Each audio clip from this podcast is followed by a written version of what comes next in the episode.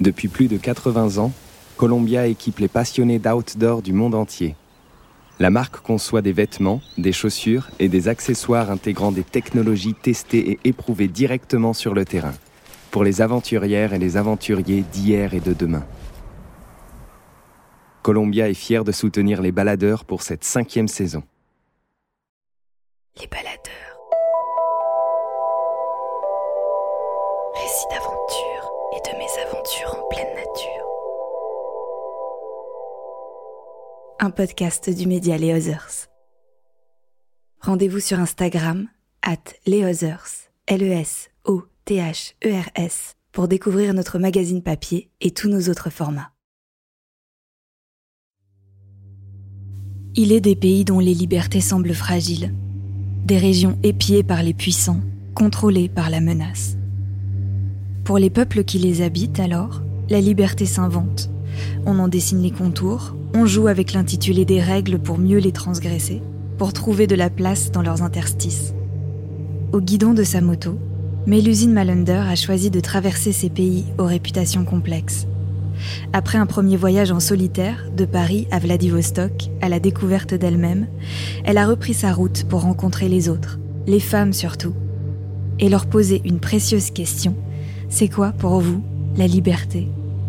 Cette démarche la porte vers l'Iran, sur les pistes brûlantes des déserts, dans les oasis ou au cœur des villes, elle espère briser la glace et les stéréotypes, donner la parole aux principales concernées pour changer son regard et sa vision du monde.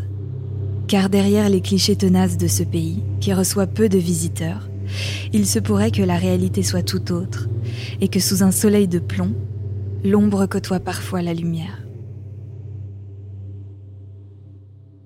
Quand je conduis, il y a quelque chose de très organique avec la moto. C'est un destrier. J'ai vraiment l'impression de conduire ma vie. Je sens et je ressens... Oui, la moto qui vibre, qui vit. Je ressens l'air, je suis très en alerte de tout ce qui m'entoure, hein, que ce soit sur le périph', parce qu'il y a des voitures qui sont dans tous les sens, que ce soit dans une forêt. Alors évidemment, il y a le bruit quand même de la moto, mais de l'air, de l'humidité, du soleil. Il y a un contact complètement direct avec tout ce qui m'entoure. Et ça, c'est tellement fort. Et l'idée, surtout, de se dire, tiens, je mets la clé dans la serrure, si je veux, je peux aller à Vladivostok, ou Istanbul. En fait, si je veux, je peux. Je me sens sans limite, je me sens très forte, très puissante quand je suis sur ma moto.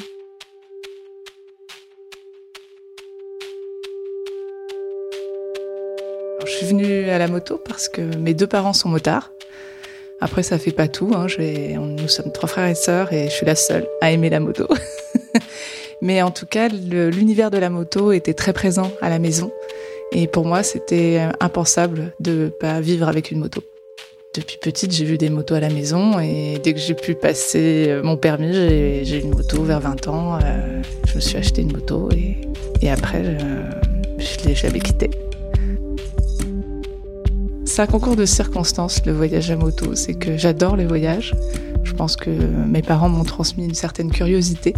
Et j'avais toujours eu envie de voyager. Quand j'étais enfant, je voulais être hôtesse de l'air. Dès que j'ai pu, à 18 ans, moi, je suis partie travailler pour de l'humanitaire. Je suis partie à sac à dos. J'ai voyagé parce que... moi, je crois que c'était voyager comme respirer. Et donc, j'ai commencé comme ça.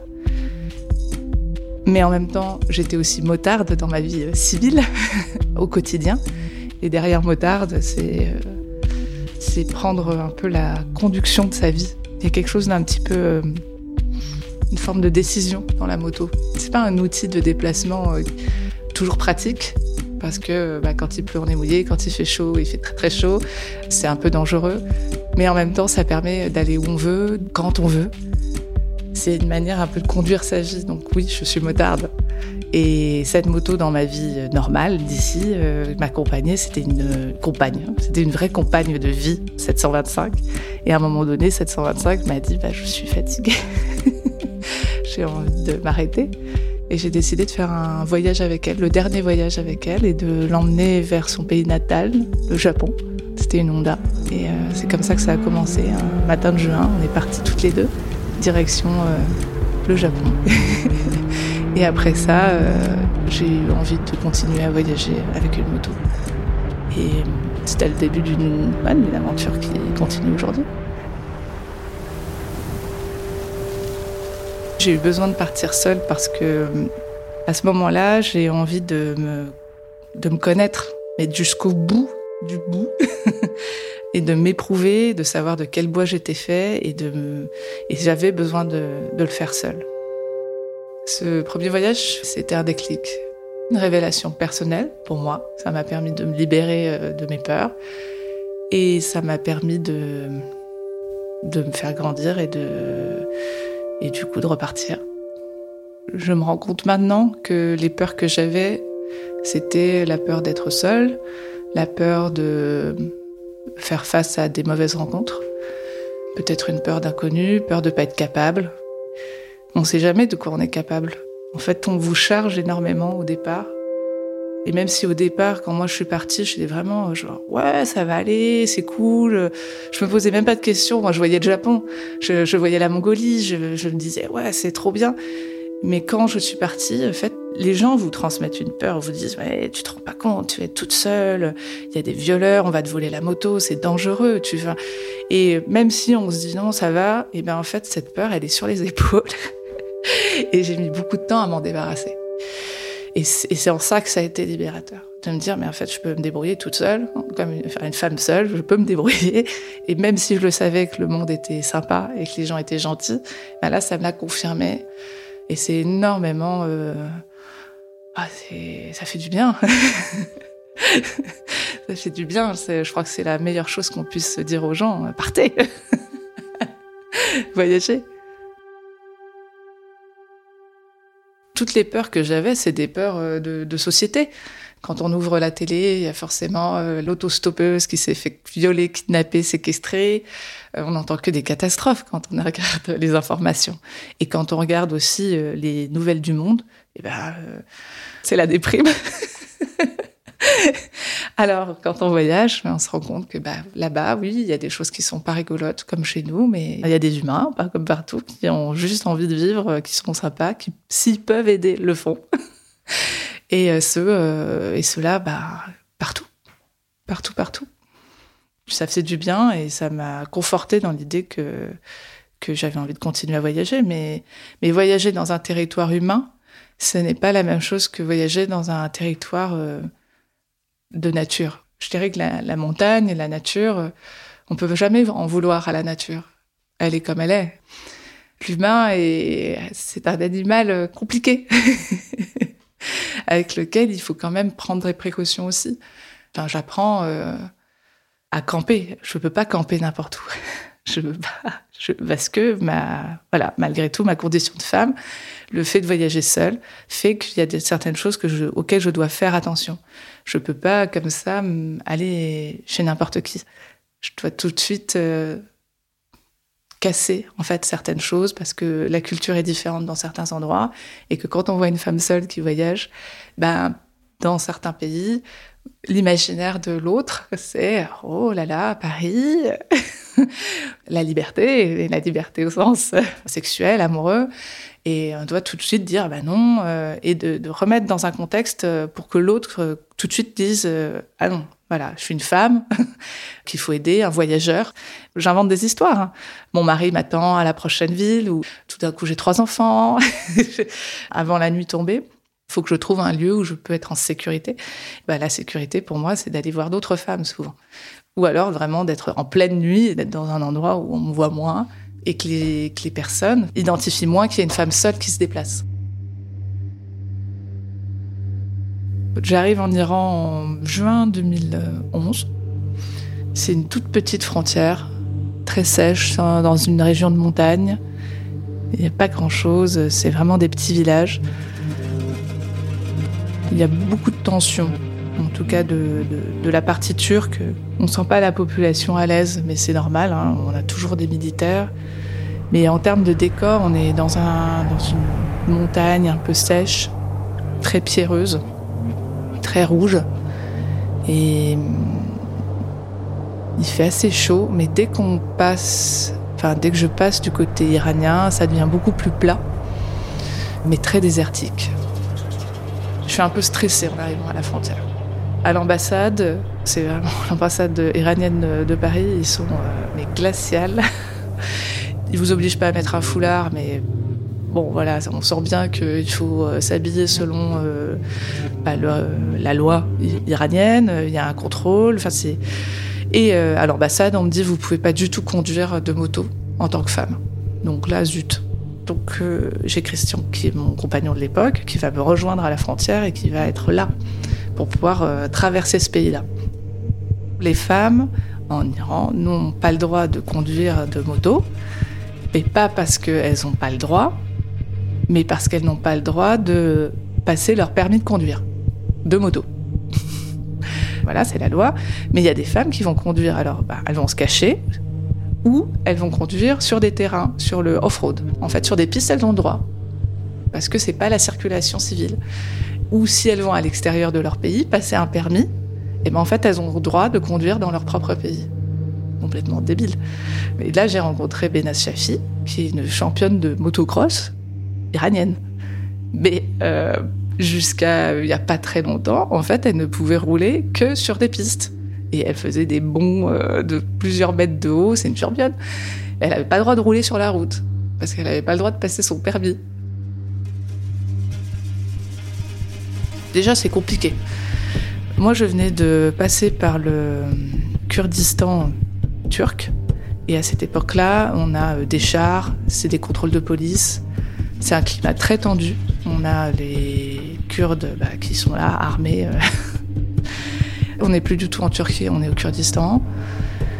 Il y a quand même les gens qui vous racontent qu'en Iran, c'est compliqué, c'est difficile. Donc, j'arrive à la frontière, ok.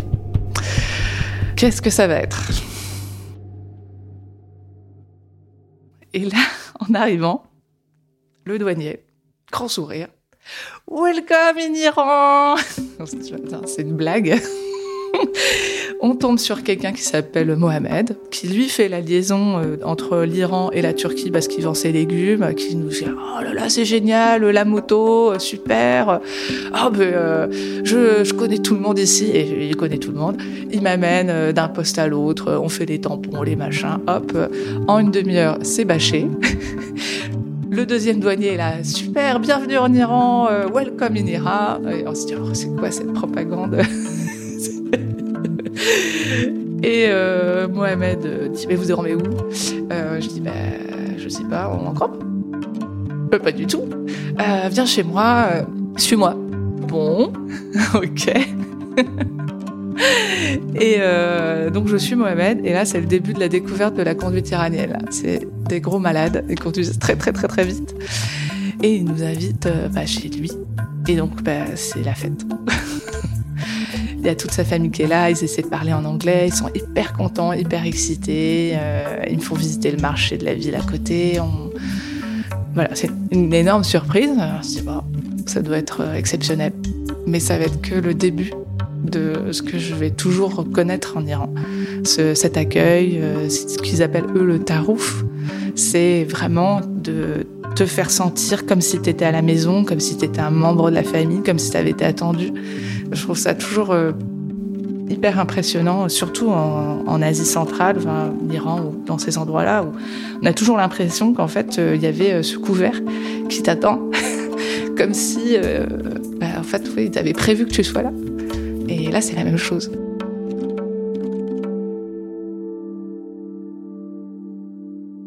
Mohamed habite dans une maison très moderne, dans une sorte d'immeuble construit un peu à la va-vite, de 3-4 étages. C'est assez grand. Les maisons iraniennes sont vraiment faites pour accueillir beaucoup de monde, avec des très très grands salons. Et Mohamed a fait installer justement cette sorte de lumière, un petit peu d'ambiance, pour danser ou recevoir. Et donc il y a un immense salon. Il n'y a pas grand-chose dedans. Il y a quelques tapis, ils mangent par terre. Et il y a 3-4 chambres dans lesquelles les enfants, ils sont 4, vivent ensemble, et puis les parents aussi. Et Mohamed n'a pas grand-chose. Par contre, il a un immense garage. Donc là, c'est le bordel, c'est le bazar. Là, je peux mettre la moto, elle est en sécurité, sa voiture. Donc non, il n'y a pas énormément d'objets et pas beaucoup de choses chez lui. Mais c'est grand. Du coup, je dors chez lui. C'est pas discutable. Non, on va chez lui. En Iran, quand j'arrive, je me rends compte que c'est un pays complètement fou. Tout est interdit, ça c'est vrai, mais en fait, tout est possible aussi. Il y a plein d'interdits, et les gens contournent et trouvent toujours un chemin pour faire différemment. Avec plus ou moins de difficultés, hein. C'est vraiment difficile, mais par exemple, la discothèque n'existe pas en Iran. Il n'y a pas d'endroit public où on peut danser hommes et femmes. On danse à la maison. Donc chez eux, les gens aménagent leur intérieur avec des lumières pour faire comme des discothèques où les jeunes vont se retrouver dans des endroits avec des voitures, ils mettent la musique à fond, ils s'envoient des textos ou des SMS, ils sont sur Facebook, et ils se rencontrent comme ça, et ils vont danser avec leur bagnole, à fond, c'est insensé, ou ils vont aller dans le désert, se cacher, faire des rêves, enfin, ils vont trouver un moyen de faire ça, quand même, de se réunir, de se voir, de se croiser. Et tout est de cette manière. Et il y a complètement une autre construction mentale de la vie intérieure, la vie privée et la sphère publique. Donc dès qu'on passe la porte, en fait, les Iraniens sont des gens différents. Ils vivent sur double personnalité. Ils ont 2 Facebook, ils ont 2 WhatsApp, parce qu'il y a le Facebook public et il y a le Facebook privé, caché. Donc ils sont toujours dans une dualité qui est très très complexe pour nous, en tout cas pour moi, mais c'est passionnant. Et c'est un pays qui est passionnant parce que c'est un pays où il y a tout. On a les neiges éternelles dans le Damavand, au-dessus de Téhéran. On a un climat un peu tropical dans le sud, on a ce désert qui est chaud de chaud de chaud. On a une histoire qu'ils ont su préserver avec les Zoroastriens, avec des sites qui sont vraiment millénaires. Ils ont adopté l'islam, mais ils ont quand même une sorte de fierté de leur histoire. Et ils sont très curieux, ils vont beaucoup visiter, ils campent énormément, les Iraniens. Donc à chaque entrée de ville, on voit des tentes, parce qu'ils ne peuvent pas sortir de leur pays, mais par contre, ils visitent leur pays. Et comme ils n'ont pas d'argent non plus, ils s'entassent dans des voitures, et puis ils mettent leur tente et ils campent, ils se font des petits barbecues aux entrées de ville ou dans des parcs. Dès qu'ils peuvent, ils sortent, ils voyagent. Et ça va être aussi des lieux de rencontre.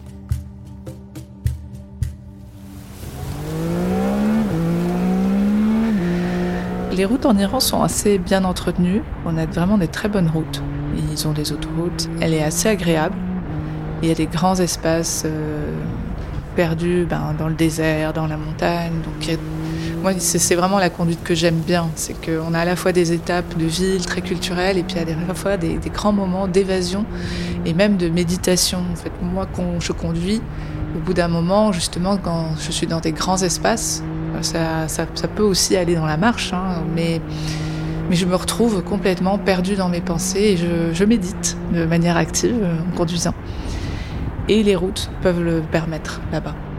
Maintenant, ce qui arrête la méditation, ça va être la conduite des Iraniens, qui, elle, est très, très, très agressive. C'est peut-être ça le marqueur, en fait, d'un manque de liberté. C'est que souvent, les gens conduisent très, très mal quand il n'y a pas de liberté. Parce que c'est peut-être le seul moment où ils peuvent faire ce qu'ils veulent. C'est avec leur voiture. Et donc, ils conduisent mal. Ils conduisent vite. Ils conduisent nerveusement. Là, ils ont peut-être le sentiment d'aller où ils peuvent aller. Et comme ils font tout dans leur voiture, ils vivent dans leur voiture, ils voyagent, ils font la fête, ils discutent, je sais pas quoi. Ils sont hyper dangereux. Je sais pas toujours où je vais, mais je me mets quand même des étapes un peu clés qui créent un espèce de squelette. Et je me fais des choses que j'ai envie d'aller voir. En me disant, tiens, quand même, ça, c'est un lieu d'intérêt. Là, en entrant en Iran, je suis toujours dans le même esprit de l'année d'avant. C'est, je pars, je découvre. Sans plus me poser de questions. En plus, en Iran, je sais vraiment pas à quoi m'attendre.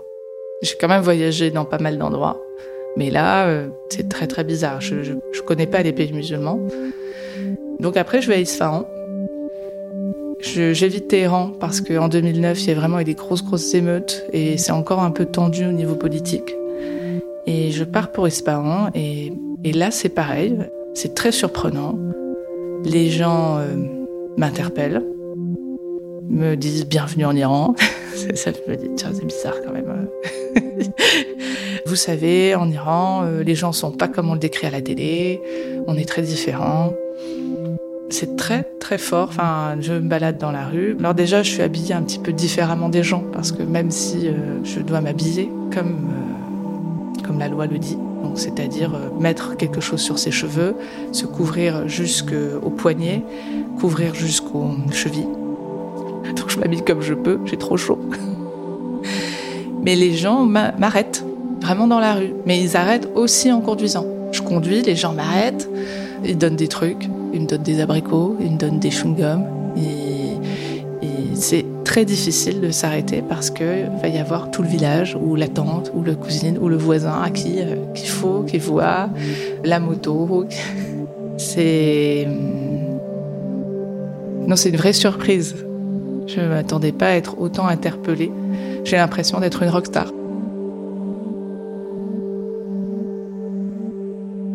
Je prévois de rester à peu près 1 mois et demi et de faire tout le tour de l'Iran, tranquillement, et de visiter un petit peu les points importants. Bah, j'ai envie de voir Isfahan, j'ai envie de voir Persépolis, j'ai envie de voir Mashhad.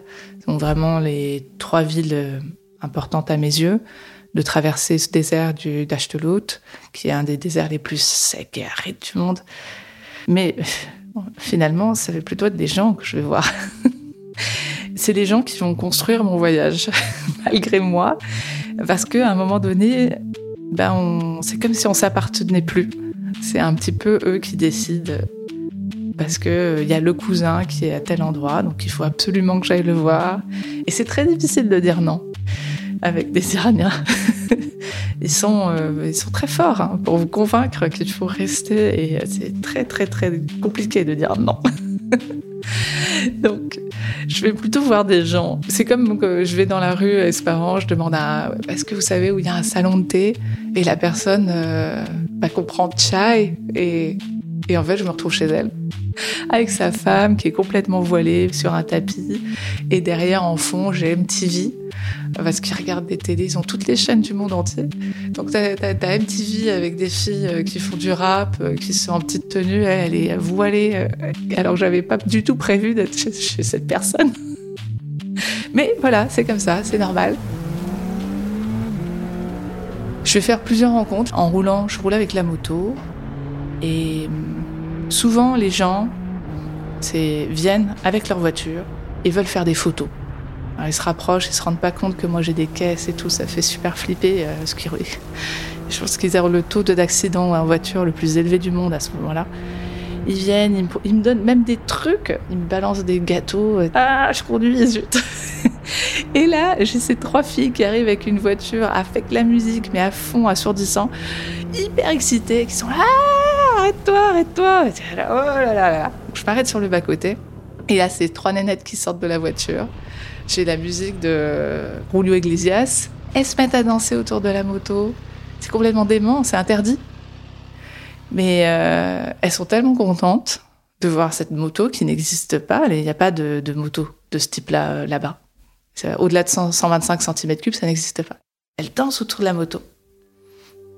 Mais très vite, en l'espace de 3 minutes, ça va s'arrêter. Ça va s'arrêter complètement parce qu'il va y avoir une autre voiture qui va s'arrêter, qui va klaxonner et qui va dire « Wow, là, non, vous n'avez pas le droit de le faire. » C'était tellement fugace et tellement fort parce qu'elle dansait. À 50 mètres plus loin, il y a 2 scooters qui se sont arrêtés et qui se sont mis à danser aussi. Mais ils n'ont pas osé s'approcher de nous parce que c'était des femmes, mais ils se sont mis à danser. Et là, cette personne qui dit « Stop, il faut arrêter là. » Et on était en pleine campagne, dans les montagnes, il n'y avait personne. Et là, elles se sont complètement figées. Elles ont rabaissé la musique. Et là, elles me donnent un cafard en plastique. Donc, j'ai toujours pas de... Je connais personne à qui ça arrivait. Et en disant, on est du mouvement de la résistance. On est comme ce cafard. On nous écrase, mais on revient toujours. À bientôt. et je vais être scotchée. Et c'est le moment où je vais me rendre compte à quel point la liberté là-bas est compliquée. À quel point on ne peut pas faire ce qu'on veut, à quel point c'est difficile. Parce que chez nous, on danse dans la rue, ça fait pas de mal. Mais là-bas, non. C'est grave. Une femme seule ne peut pas chanter là-bas. Mais elle peut chanter en groupe. Donc les femmes qui veulent chanter seules, eh ben, elles sortent de leur pays, quittent leur famille et ne reviennent plus jamais dans leur pays. Si elles veulent vivre de leur art, et pourtant elles seront écoutées par toute la population iranienne. Et tout est comme ça, c'est hyper... Le prix de la liberté, pour les Iraniens, est parfois très très cher. Et ils ont une très grande conscience de ce que vaut la liberté, parce qu'elle est difficile à arracher, difficile à prendre, mais ils trouvent quand même des solutions à ça. Et c'est souvent des compromis. Mais là, je me rends compte que c'est... Ben oui, je suis vraiment dans un pays difficile. En Iran, il y a des mouvements féministes, mais là, à ce moment-là, j'avais plus le sentiment que c'était des mouvements pour une liberté pour les Iraniens. Il n'y avait pas forcément d'attachement pour les femmes, même s'il y a des mouvements. Il y a le mouvement My State Freedom, donc c'est de se prendre en photo, en selfie, sans son voile en Iran, qui était un mouvement énorme, et même des hommes ont participé pour dire quand même pourquoi est-ce que des femmes devraient porter un foulard, pourquoi est-ce que les femmes devraient avoir des restrictions vestimentaires et ça devrait être un choix de s'habiller. Il y a des mouvements quand même comme ça, et même portés par des hommes. Moi, je ne l'ai pas vu parce que j'étais beaucoup dans des familles et que ce que j'ai vu, c'était plutôt... Ça marche par clan familial, beaucoup. Parce que le voyage a fait que même quand je reviens après, je le vois peu, même si je sais qu'il y a des mouvements et des groupes qui se font. Ce que je sais, ce que je peux dire de l'Iran, c'est que c'est un pays étonnant pour ça, c'est que les femmes sont très éduquées. 1/3 des étudiants sont des hommes. Ça fait 2/3 d'étudiants sont des femmes, quand même. Donc elles vont à l'université, elles sont éduquées, il n'y a pas de travail, donc elles ne vont pas forcément travailler après, mais ça va être aussi le seul lieu mixte de l'éducation. Et elles sont très débrouillardes pour pouvoir trouver les informations, et j'ai trouvé les femmes assez, et ça c'est probablement la culture iranienne qui fait ça, elles prennent beaucoup leurs décisions. C'est pas du tout l'Arabie Saoudite. Elles peuvent conduire une voiture tout de même, elles se déplacent et elles vont à l'école. Et même dans des familles qui sont plus rigoristes, elles font du sport, elles font des activités qui font qu'elles ne sont pas enfermées chez elles. Donc ça donne une grande ouverture d'esprit. À juste titre, ils vivent dans un pays vraiment liberticide. Le gouvernement est très dur. Et il y a une police religieuse qui est beaucoup plus forte que la police normale.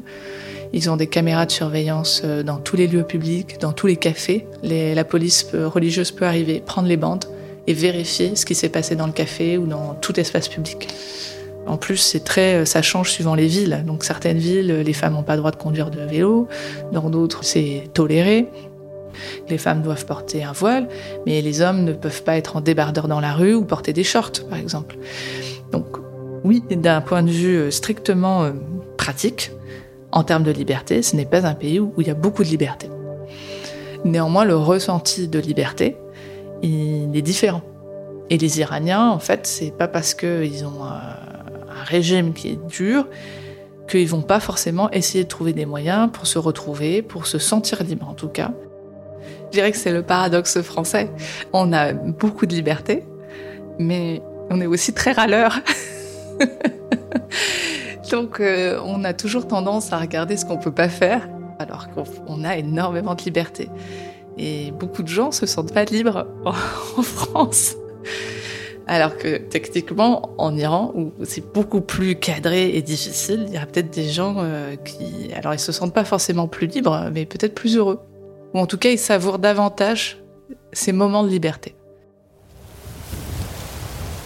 J'étais vraiment à la porte du Dasht-e Lut, proche du désert. Et c'est une pause à l'ombre, dans une sorte d'épicerie. Il y a quelqu'un qui est en train de manger à côté. Et là, il vient, il donne le téléphone. Je réponds. Bizarre. Qu'est-ce que c'est ça ?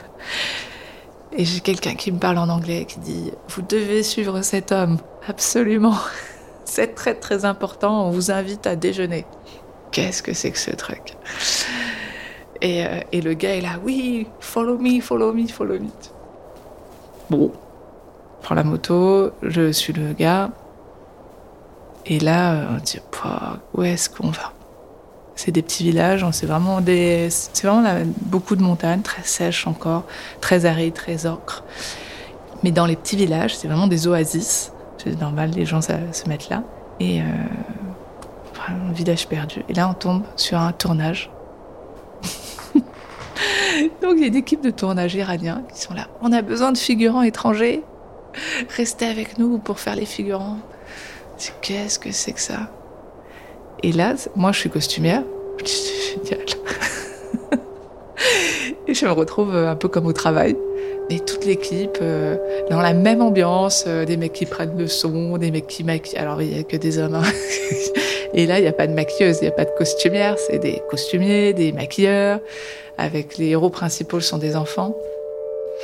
Mais une équipe hyper décontractée, hyper sympa, qui nous invite.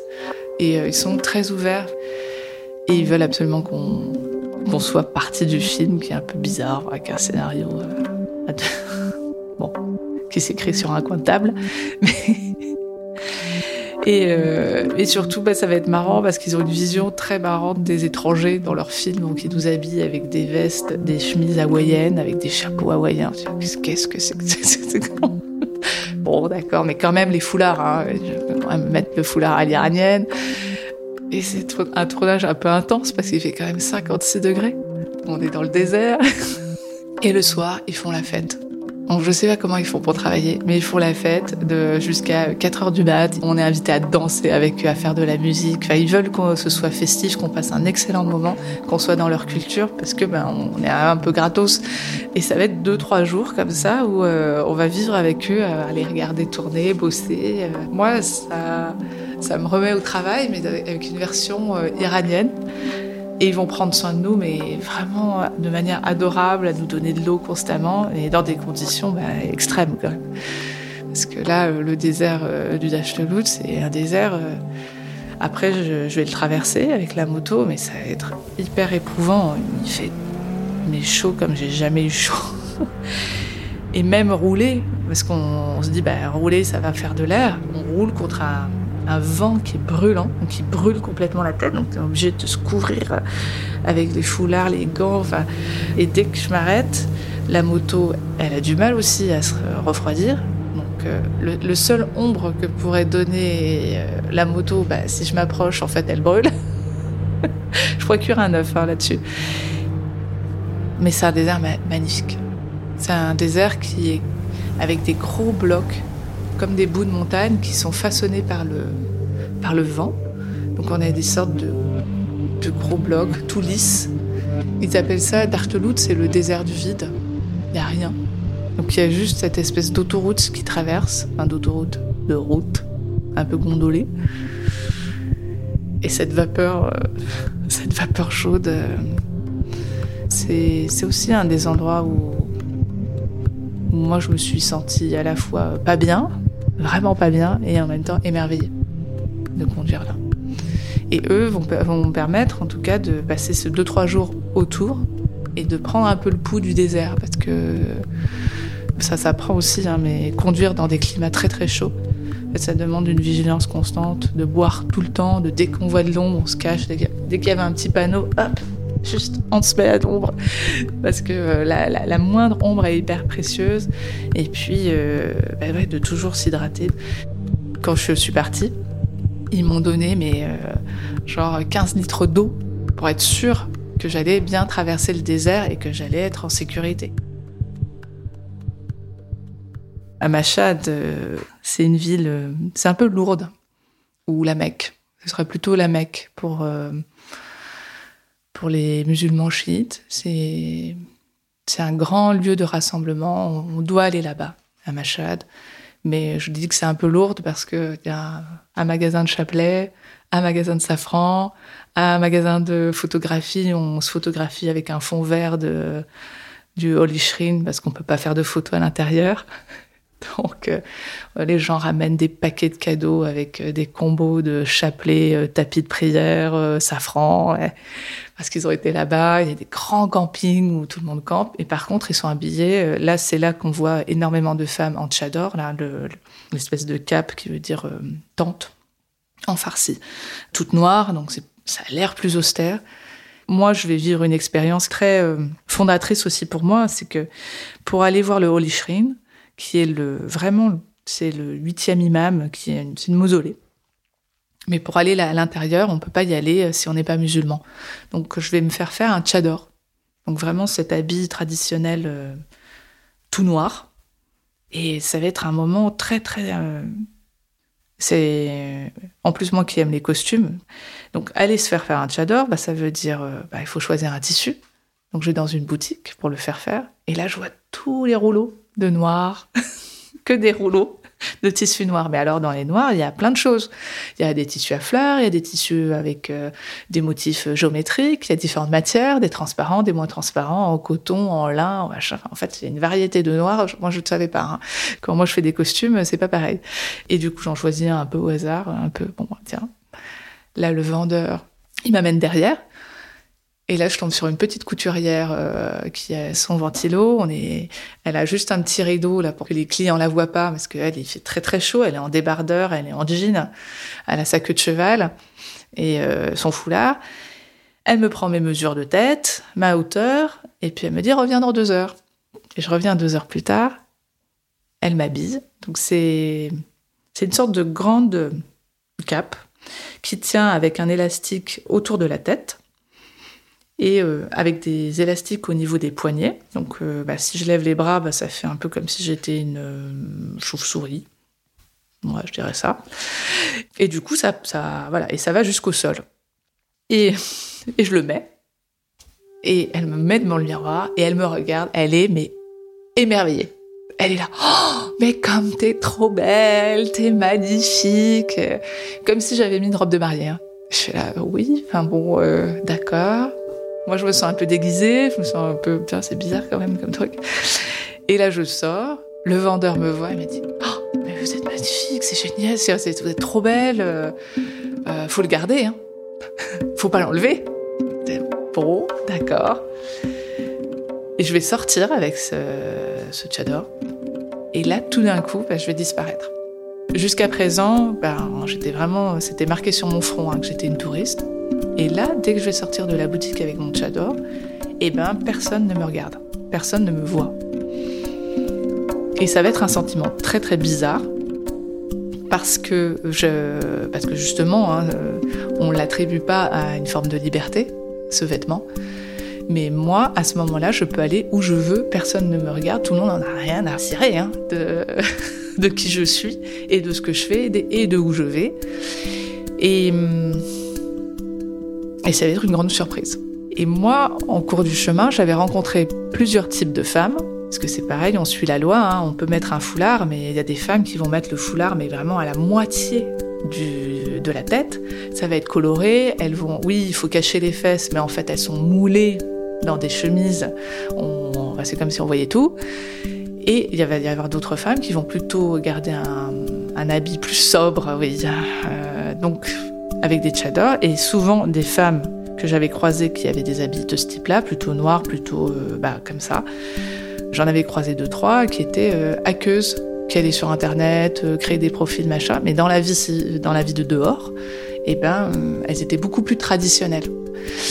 Et là, j'ai compris que, en fait, c'était un moyen de pouvoir aller où elles voulaient, dans tous les sens, en fait. Qu'on les remarquait pas et qu'elles pouvaient aller où elles voulaient, sans qu'on se pose de questions. Même si c'était pour aller voir les copines et faire la fête dans des discothèques improvisées chez les copains. Je ne vais quand même pas garder longtemps ce tchador. Je vais l'éprouver, mais je ne vais quand même pas le garder. Je vais aller à l'intérieur visiter le mausolée. C'est aussi une expérience assez intense, parce que c'est quand même des stades de foot, hein. C'est aussi grand, c'est très très très très grand. Donc on a des grandes cours. Tout d'un coup, aux heures de prière, tous les tapis sont déballés pour pouvoir prier, et ensuite remballés. C'est très très beau, avec du marbre blanc. À l'intérieur, il y a des mosaïques de miroirs. C'est scintillant. Et pour le mausolée, c'est divisé en deux. Il y a une partie qui est pour les femmes et une partie pour les hommes. Et là, les gens, après un rituel, vont aller s'approcher de la tombe pour essayer de toucher et puis absorber le sacré. Et autour, il va y avoir des gardiens qui sont avec des longues tiges, avec des plumeaux, pour essayer de décoller les gens qui voudraient rester trop longtemps.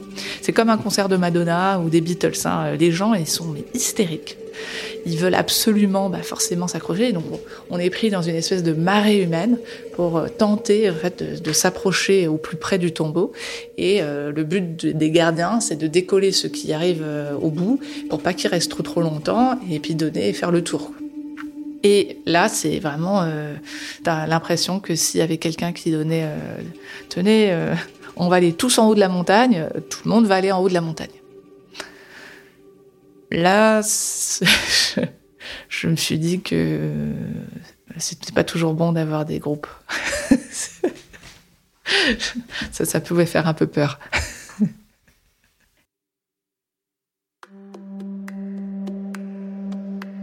À Machhad, c'est là-bas que je vais avoir une femme qui va me dire, mais... parce que je lui dis, oui, chez moi, on pense qu'en Iran, la liberté, c'est un peu compliqué ici. Et là, elle éclate de rire en me disant, la liberté, mais qu'est-ce que vous en savez, vous ? Mais moi, je suis libre. Qu'est-ce que vous balancez là de la liberté ?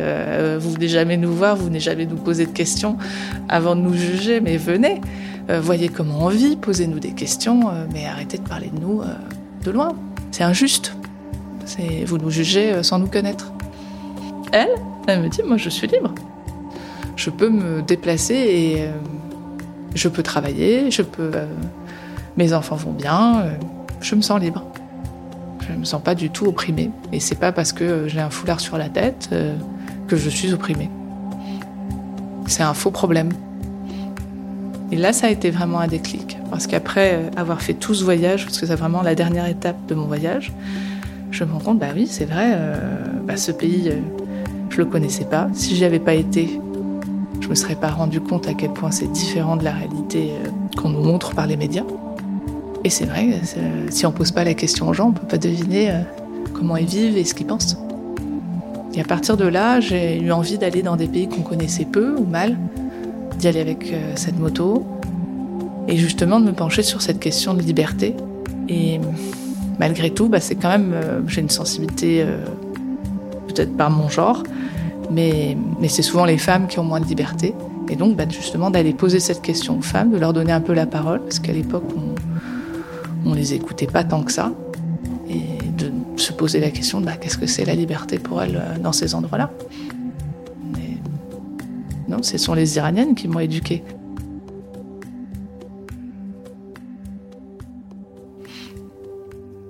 Après Machhad, qui est quand même le lieu le plus religieux d'Iran, je pars pour quitter l'Iran en me disant « c'est génial, je vais enfin pouvoir m'habiller comme j'en ai envie ». Je commence à être un petit peu fatiguée de toujours réfléchir à la manière dont je dois être. Et je pars au Turkménistan. Et là, je vais être assez vite douchée. Parce que le Turkménistan, personne n'en a entendu parler. Mais c'est les pays en temps qui sont des vraies dictatures. Et là, à l'époque, c'était celui qui a suivi Niyazov, qui gouvernait, mais il y avait encore toute l'installation de Niyazov. Si j'arrive à Ashgabat, déjà, on ne peut pas visiter comme ça le Turkménistan. Il faut un visa de transit avec lequel on met une carte et ils vont calculer le nombre de kilomètres qu'on fait pour traverser ce pays-là, pour être sûr qu'on ne va pas se balader. Et Ashgabat, c'est une espèce de champignon architectural qui est très bizarre, qui sort du désert. Et les gens doivent nettoyer leur voiture pour pouvoir rouler dans Ashgabat, parce que tout le monde doit être propre. Il y a des policiers tous les 150 mètres qui sont là pour surveiller. Il y a une grande statue érigée qui ressemble à Niyazov, qui est toute dorée, puis qui tourne face au soleil.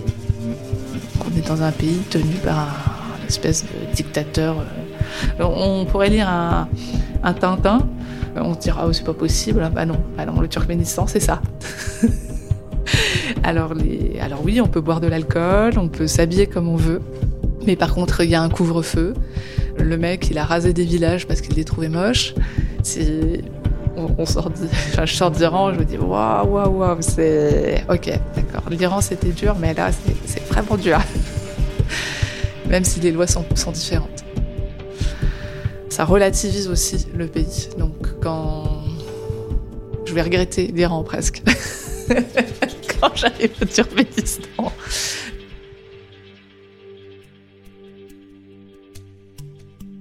Le fait de faire des documentaires qui posent cette question de la liberté dans justement ces pays qu'on connaît peu ou mal ou qui ont des difficultés de liberté.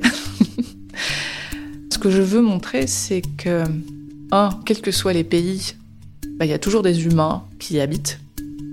Et quand je dis humains, ça veut dire c'est finalement des humains qui ont les mêmes préoccupations quel que soit l'endroit, c'est que les enfants aillent bien, qu'on soit en sécurité,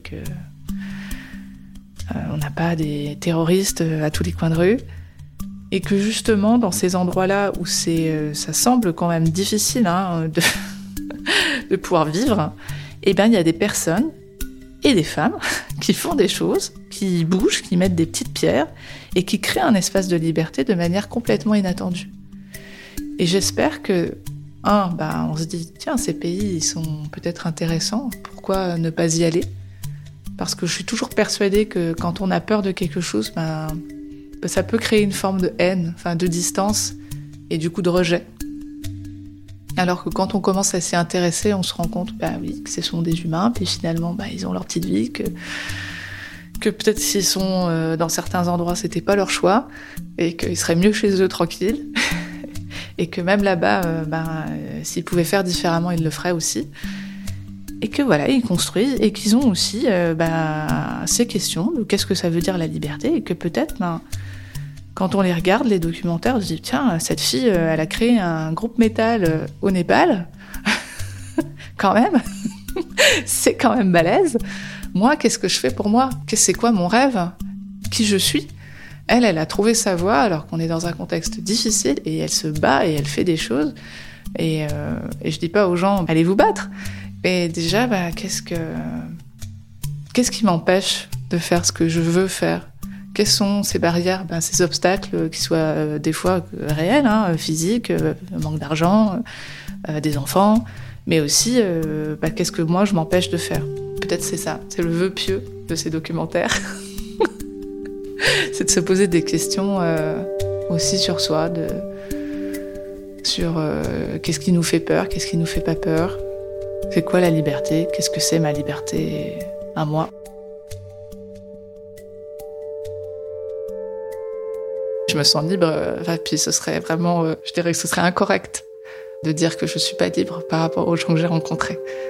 Forcément, à la liberté, il y a toujours des limites, mais non, je me sens libre. Je me sens libre, je peux m'habiller comme j'en ai envie, je peux m'exprimer, j'ai une carte d'identité à mon nom, je peux prendre ma moto, je peux travailler, je peux voter, pas forcément pour la personne que je veux. Mais oui, non, je suis libre. Mais après, ça ne veut pas dire que les choses ne sont pas perfectibles et qu'il ne faut pas être vigilant. Mais oui, je suis libre. La liberté, je dirais que c'est une sorte d'espace qui a forcément une barrière. Il y a forcément une limite à cette liberté. Et elle est plus ou moins grande, suivant les personnes et suivant les lieux où on habite. Donc forcément, on peut toujours construire plus de liberté ou on peut toujours lutter pour plus de liberté. Et si on ne lutte pas dans notre propre pays, la lutte, elle peut être dans d'autres pays. Elle ne s'arrête jamais, oui. Elle s'arrête, j'espère qu'un jour, ça s'arrêtera. Et surtout pour les femmes, en fait, parce que ce que je constate, c'est que quand les femmes sont libres, la société est plus libre. Pour le résumer court, en fait, plus il y a de liberté pour les femmes dans un endroit et plus il y a de liberté pour tout le monde, et ce, hommes compris.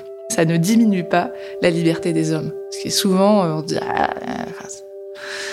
c'est souvent ce qu'il y a dans le schéma mental. Si on donne plus de liberté à une femme, moi j'aurai moins de travail. Enfin, si on lui donne du travail, j'aurai moins de travail. Enfin, des trucs un peu bizarres, mais non, plus de liberté pour les femmes, en fait, ça résonne. Ça veut dire que ça se développe parce que aussi, si on doit lutter pour ces libertés, eh ben c'est vachement fatigant. C'est quand même beaucoup d'énergie. Donc on crée pas, on se développe pas. Et tout ça, c'est de l'énergie perdue. L'investissement qu'il y a dans l'éducation pour justement rendre libre sa population, ben, tout ça, ça a un coût. Mais en fait, la donnée, au final, est beaucoup plus positive. Maintenant, c'est vrai que certains dirigeants, c'est plus simple de ne pas éduquer, de rester dans des schémas plus simples, parce que peut-être ça fait moins peur. Parce que ça fait peur, ouais, de donner la parole à des gens. Parce que ça veut dire qu'ils pensent différemment, ça veut dire que peut-être ils vont amener des idées différentes de soi. Mais quand même, je trouve que ça a un impact positif pour la société.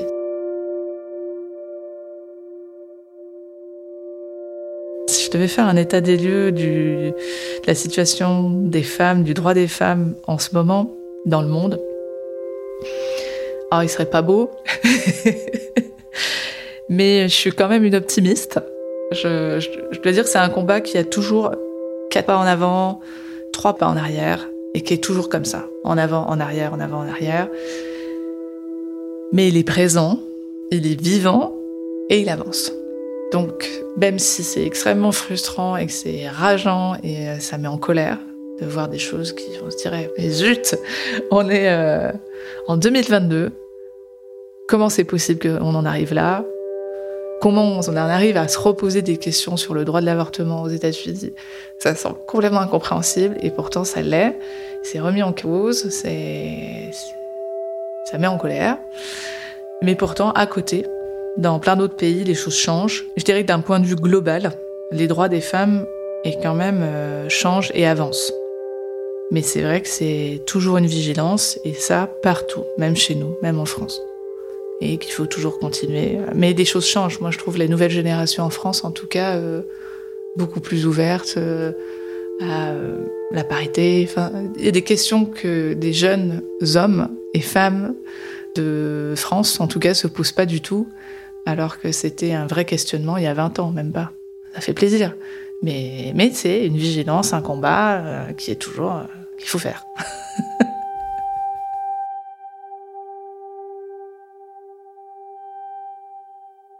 Je retourne en Iran une seconde fois, 4 ans plus tard, seule, complètement seule. Je viens du Pakistan, j'arrive par le Pakistan et je vais traverser l'Iran, parce que c'est sur le chemin, mais aussi parce que j'ai envie d'aller en Iran. Et comme je connais un petit peu mieux la manière dont fonctionne l'Iran, bien sûr, j'y vais avec beaucoup moins d'a priori. En plus, je viens du Pakistan qui était plus difficile. Je suis escortée tout le long de la frontière afghane. Pour cette seconde fois en Iran, je vais aller quand même voir des gens qui se sont posés plus de questions sur la liberté, ou en tout cas des femmes plus exemplaires. Donc, je vais rencontrer Sarah qui a fait le tour de l'Iran avec son vélo, qui a un petit café de voyageurs. Enfin, je rencontre Behnaz Shafaei, qui du coup à l'époque n'avait pas encore son permis de conduire. Mais je la rencontre, elle m'emmène sur son circuit, elle me prête sa moto. elle m'invite complètement chez elle. Je vais aller à Téhéran, je vais rencontrer des femmes qui sont dans le théâtre, qui font des photos, qui sont beaucoup plus actives dans les mouvements, dans les réseaux sociaux, les mouvements féministes.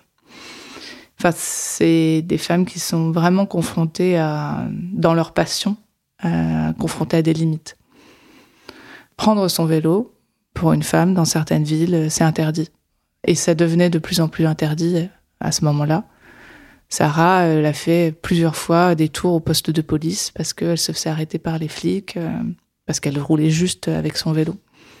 Et pourtant, passionnée, elle continuait à conduire avec son vélo, et elle, je l'ai rencontrée à vélo. Et elle m'a dit, va bien à Isfahan, rejoins-moi dans mon café. Et ce qu'elle voulait montrer aux Iraniens, c'est de dire, mais on a toujours des visiteurs qui viennent avec des vélos ou des motos, mais il fallait montrer qu'une femme pouvait partir seule avec son vélo et faire le tour de l'Iran avec son vélo. Et que les gens lui disaient, mais c'est pas dangereux. Et elle dit, bah toi, t'es dangereux. Et non, et ben c'est pareil pour tous les autres. Donc de changer un peu aussi les mentalités, de dire que aussi les femmes peuvent aussi faire des choses seules.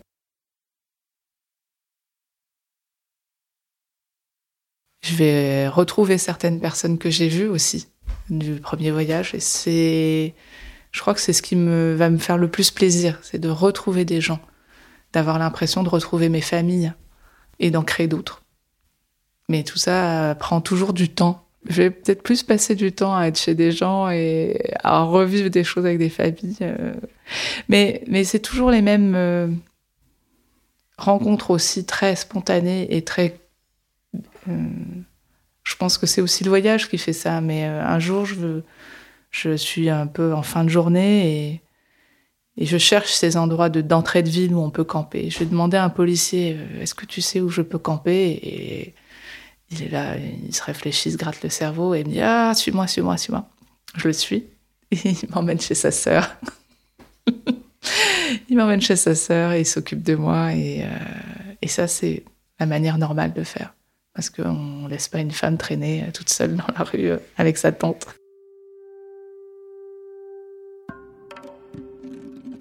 La leçon que je garde de tout ça, c'est que vraiment de manière définitive, on ne peut pas connaître sans expérimenter et sans aller sur place. Et qu'est-ce que le jugement peut être négatif ? Non, je crois que vraiment c'est ça. L'Iran, c'est vraiment la surprise entre tiens, si je tape sur Google, ça me donne ça, et quand j'y vais, j'ai complètement d'autres choses. Et que c'est comme ça le monde, en fait. Que rien n'est blanc, rien n'est noir, enfin, c'est plein de gris, c'est une mosaïque de couleurs, et que il faut aller voir, il faut expérimenter, voir, et se poser des questions, et pas toujours absorber ce qu'on entend, et garder son esprit critique, et c'est ça que je garde de l'Iran. La liberté, c'est un concept très particulier. C'est à la fois très pratique, il y a des choses comme ça de règles, de vie, de la société, qui sont quantifiables. Et après, il y a tout ce qui est ressenti, émotionnel. Et là, c'est quelque chose de complètement variable. Mais pourtant, il est complètement associé à, je dirais, à l'humain, voire peut-être même au vivant. On a besoin de se sentir libre. Moi, je trouve que les personnes qui se sentent le plus libres, jusqu'à présent, sont des personnes qui n'avaient pas peur, qui savaient qui elles étaient, ce qu'elles pouvaient faire et qu'elles étaient une maîtrise sur leurs propres limites. Après l'Iran, Mélusine a roulé à travers 50 pays du monde pour continuer de rencontrer les femmes qui y vivent. Elle diffuse ensuite ses périples dans des documentaires disponibles en ligne.